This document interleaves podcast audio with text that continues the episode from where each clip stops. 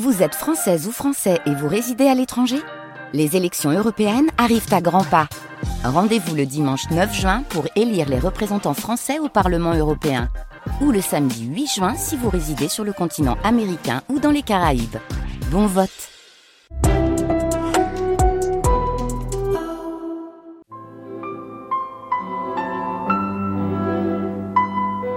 France Culture la nuit, un patrimoine radiophonique.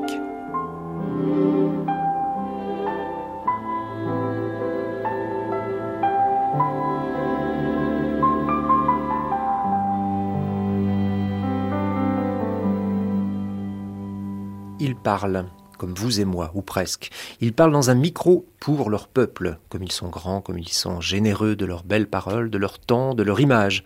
Ce sont des têtes couronnées. Ils règnent ou ils ont régné. Rediffusion d'un rétro proposé pour la première fois sur France Culture le 5 janvier 1992.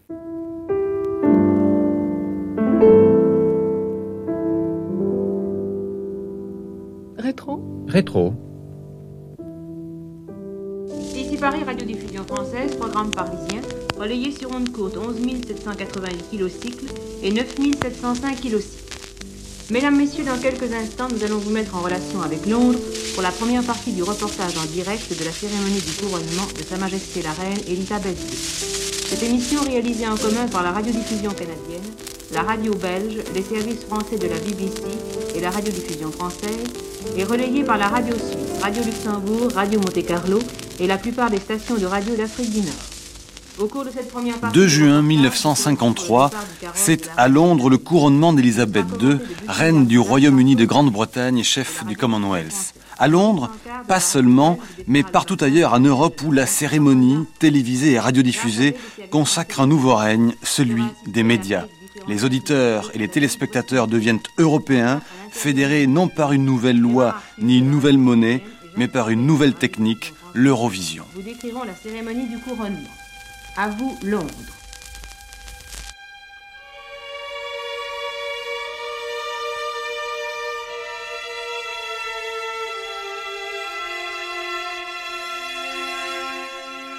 Le couronnement d'Élisabeth, devenu un événement médiatique, les rois et les reines, princes et princesses n'ont depuis plus d'autre identité que celle qu'affichent à la une les magazines à grand tirage, scandale et vie intime.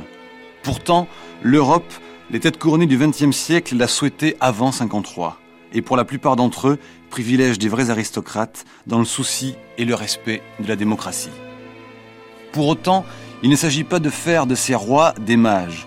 Ce rétro tentera simplement de rappeler que le doré de leur jolie couronne n'a pas brillé du seul éclat de la futilité ni des emphases de leurs commentateurs.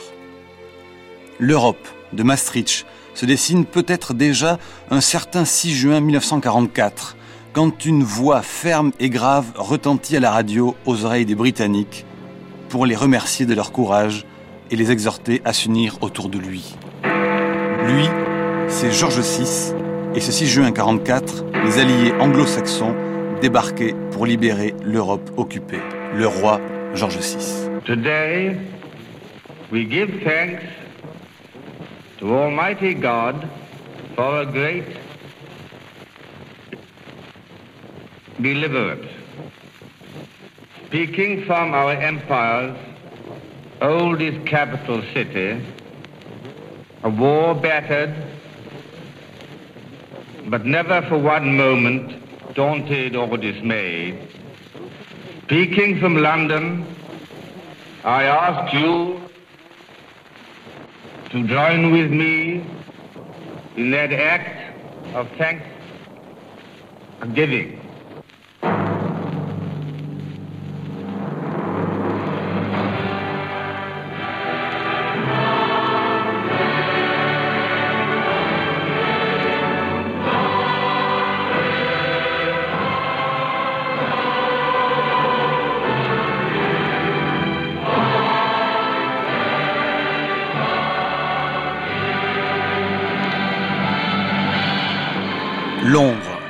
Lieu de résistance, d'où réfugiée la reine des Pays-Bas, Wilhelmine, n'eut de cesse de guider et d'encourager son peuple à ne pas plier devant l'oppression allemande. La paix retrouvée, Trois ans après son retour en Hollande, Wilhelmine abdique et passe le relais à sa fille Juliana.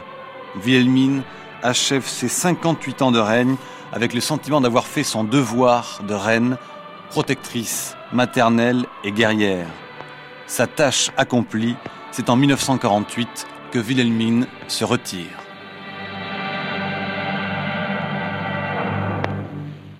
God zij met u en de koningin. En ik wens mij gelukkig met u allen te kunnen uitroepen. Leven onze koningin! Hoera!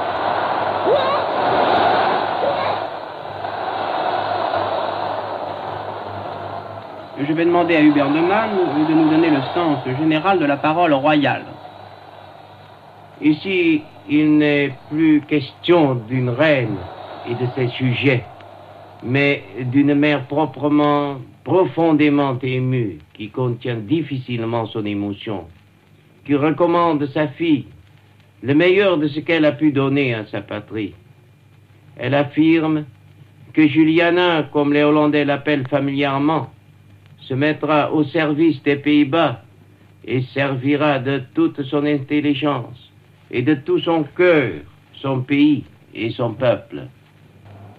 Ik dank u, lieve moeder, dat ge me op deze wijze hebt ingeleid. Ik voel het als een groot leed dat we uw wijsheid en uw ervaring en bovenal uzelf voortaan zullen moeten missen als onze koningin. Avec autant de simplicité, la fille répond à sa mère. Elle l'appelle maman. Elle la remercie devant la grande foule de l'avoir ainsi présentée au peuple. Elle espère mériter sa confiance. Elle promet tout son dévouement et de se donner tout entière à la cause de sa patrie. Et la reine Juliana termine en s'écriant Vive la patrie het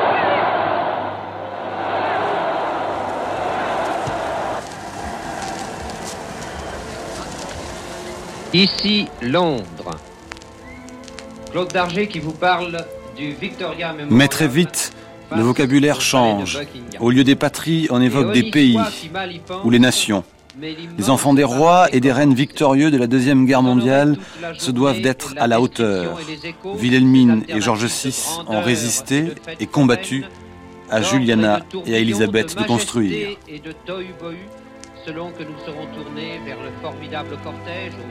Elisabeth, qui n'est encore que princesse, sort pour la première fois de son pays natal.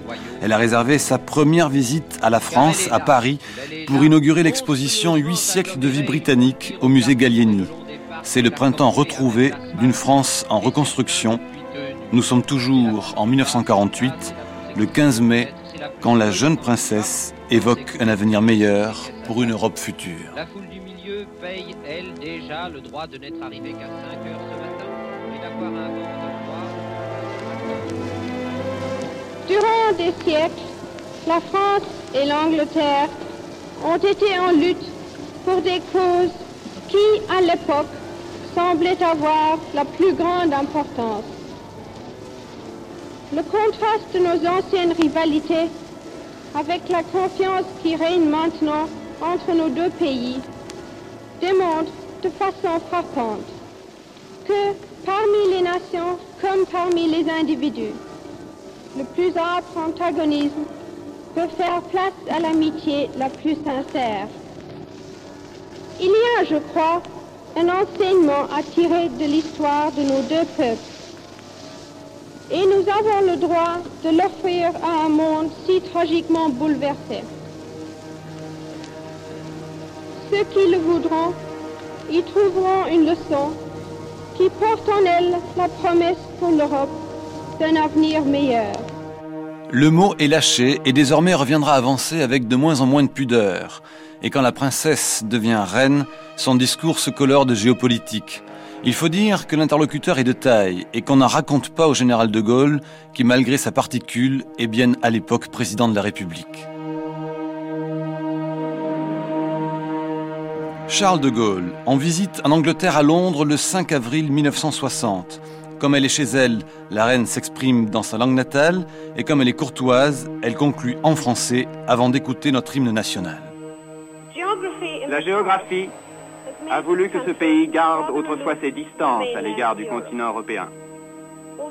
Bien que nous fassions partie de l'Europe, nous avons peut-être été enclins à considérer la Manche qui nous sépare du continent comme un fossé défensif. Mais les temps ont changé. Ce fossé n'est plus aussi efficace. Ce n'est plus une barrière physique.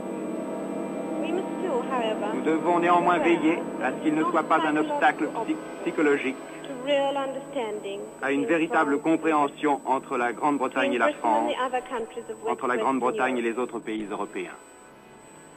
Monsieur le Président, je lève mon verre à la grandeur et au bonheur de la France et de la communauté.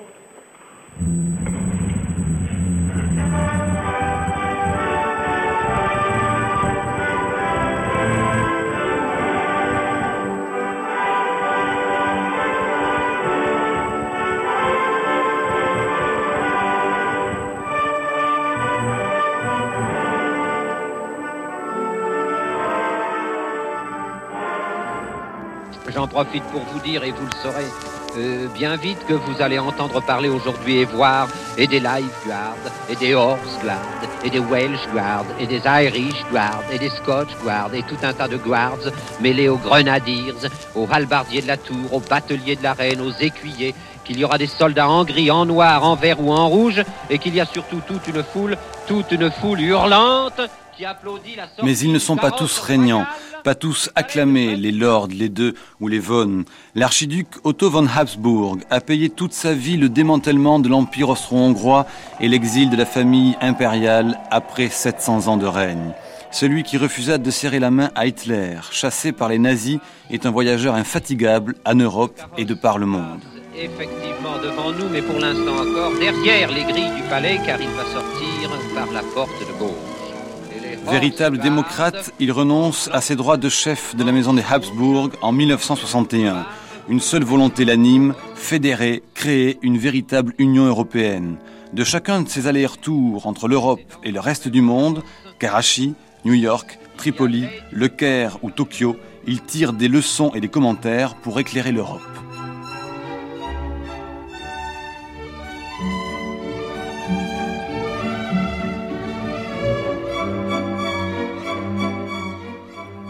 En 1963, après avoir visité la Chine et le Japon, il donne cette conférence à l'Université des Annales, retransmise à la radio le 7 janvier de la même année.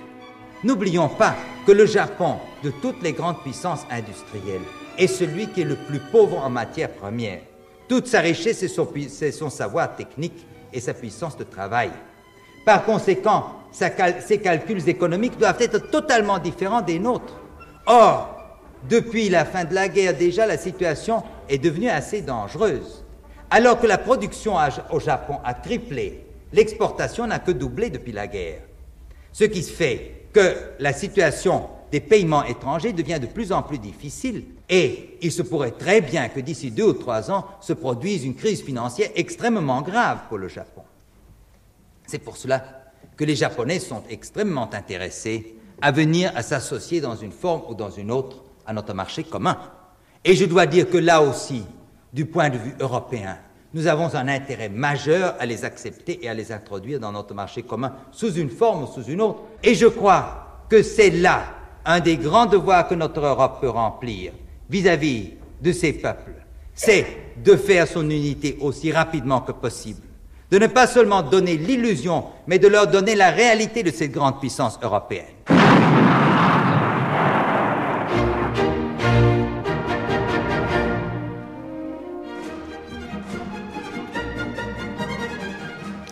On le dit triste et mal à l'aise, Baudouin, peut-être à cause de ce que son père Léopold III ne prit pas le parti de fuir la Belgique lors de l'invasion allemande, ce qu'on lui a toujours reproché en oubliant sa farouche détermination à établir le suffrage universel dans son pays bien des années avant.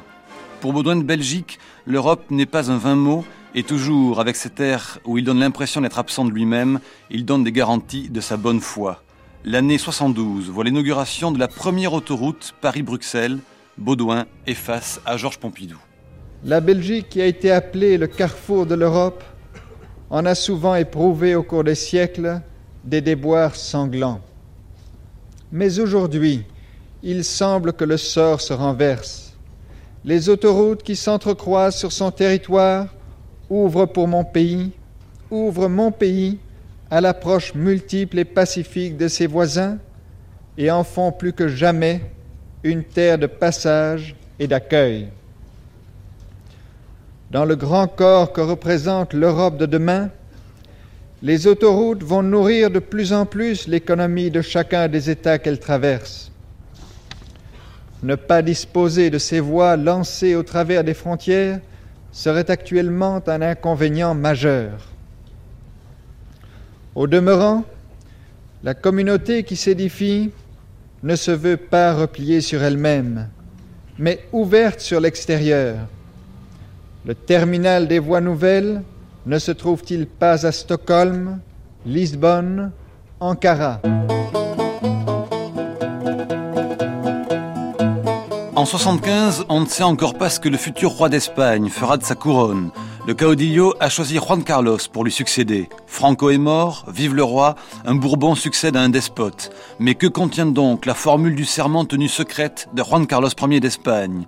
Nul ne le sait ce 22 novembre 75, pas même ces vieux généraux qui au palais des Cortés intronisent le nouveau souverain. En nombre de las Cortes Españolas y del Consejo del Reino, manifestamos a la nación española que queda proclamado rey de España. Monsieur de Valcarcel, demandez aux Cortés d'acclamer Juan Carlos. Que reinará con el nombre de Juan Carlos I. Señores procuradores, Messieurs les señores députés, consejeros, messieurs les conseillers, desde la emoción en el recuerdo a Franco, ¡viva el rey! ¡Viva España! Et pendant ce temps, est-ce par dévotion ou pour s'assurer qu'il est bien mort le dictateur que le peuple espagnol défile devant sa dépouille Eh bien, voit ici beaucoup de monde, des kilomètres de queue. Ici, c'est le recueillement. 200 000 personnes environ attendent encore de rendre un dernier hommage à Franco.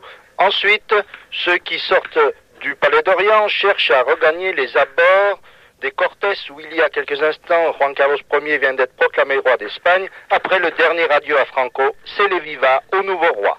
¡Viva España!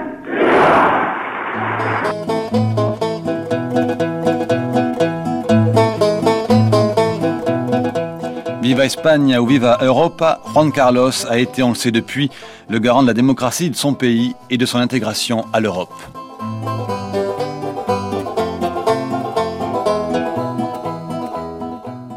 Depuis la Commune, la France n'a semble-t-il plus de velléité monarchiste, sinon pour le glamour ou dans la nostalgie des contes pour enfants. Est-ce pour cela que les descendants de la Maison de France, dont le comte de Paris est le premier représentant, ont pu un moment retrouver en la personne du général la grandeur sur laquelle était bâtie leur dynastie? Impuissant, sauf à commenter son absence d'autorité dans une Europe qu'il regarde se faire, le comte de Paris ne peut rien d'autre que se souvenir de ce qu'il aurait pu être quand il était gaulliste, par exemple en 79. Le seul que je voyais et qui représentait bien le style capétien, c'était De Gaulle. C'était De Gaulle. C'était lui qui avait la, carrure, l'ampleur, l'amplitude des mouvements et qui avait la pensée la plus précise et la, la plus exacte, qui représentait exactement la position d'arbitre et de recours. Vous l'auriez reconnu comme roi? S'il me l'avait demandé, oui, mais il m'a toujours dit qu'il ne le voulait pas. Qu'il remplissait les- la, la mission et la tâche, mais il n'a jamais cherché à être roi. Il a rempli la, la fonction, mais il n'a cherché- pas cherché à créer la dynastie et la suite. Et il a certainement cherché, lui, au contraire, à trouver une succession et à trouver en ma, qualité de d'héritier des, des rois de France, le successeur qui pouvait légitimement reprendre sa suite et faire et terminer l'œuvre qu'il n'avait pas ach- achevée.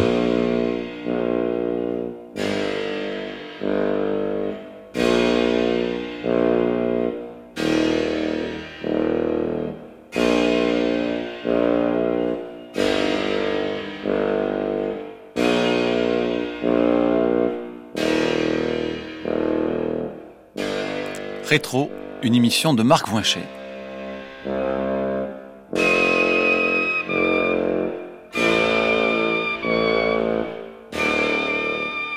Prise de son et mixage, Roland Alagnès.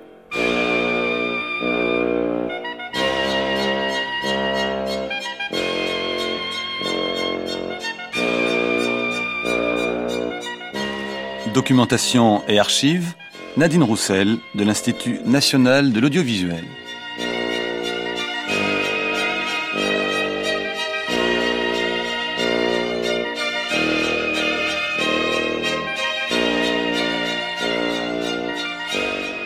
Réalisation Michel Bossuet.